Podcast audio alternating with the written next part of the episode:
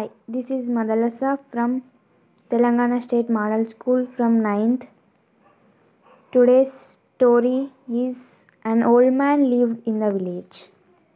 The story tells about an old man lived in the village. He was one of the most unfortunate people in the world. The whole village was tired of him. He was always gloomy. He constantly complained and was always in a bad mood. He created the feeling unhappiness in others.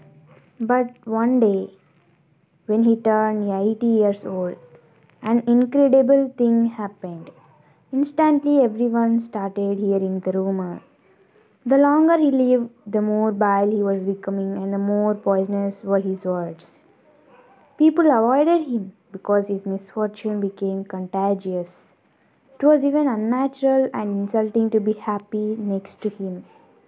An old man is happy today. He doesn't complain about anything, smiles, and even his face is freshed up. The whole village gathered together. The old man was asked, What happened to you? Nothing special. Eight years I have been chasing happiness and it was useless. And then I decided to live without happiness and just enjoy life. That's why I am happy now. By reading this story, we have understood don't chase happiness, enjoy your life. Thank you.